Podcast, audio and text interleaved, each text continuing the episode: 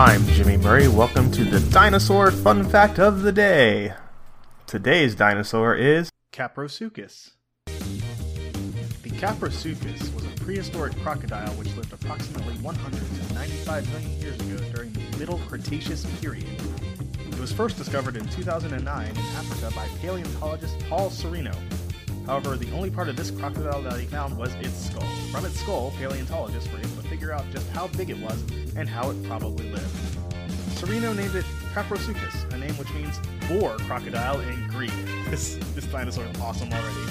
One of the most interesting facts about Kaprosuchus is that it was given its name because its skull had oversized tusks in its upper and lower jaws. Their tusks are a big clue as to how these crocodiles hunted their prey. More than likely, Kaprosuchus didn't just hunt around rivers and lakes.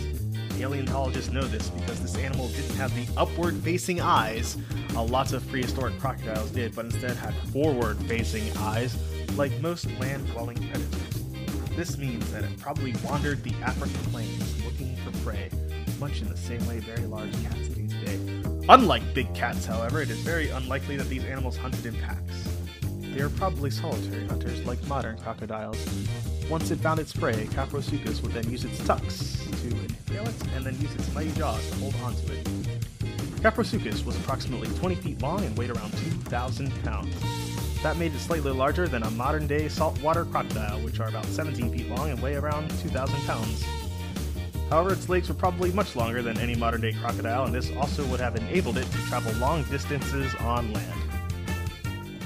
Don't forget to tell your parents to send us their suggestions and yours to at the Jimmy Murray on Twitter.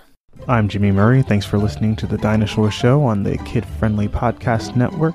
Music by Kevin MacLeod, executive producer Chris Krimitsos.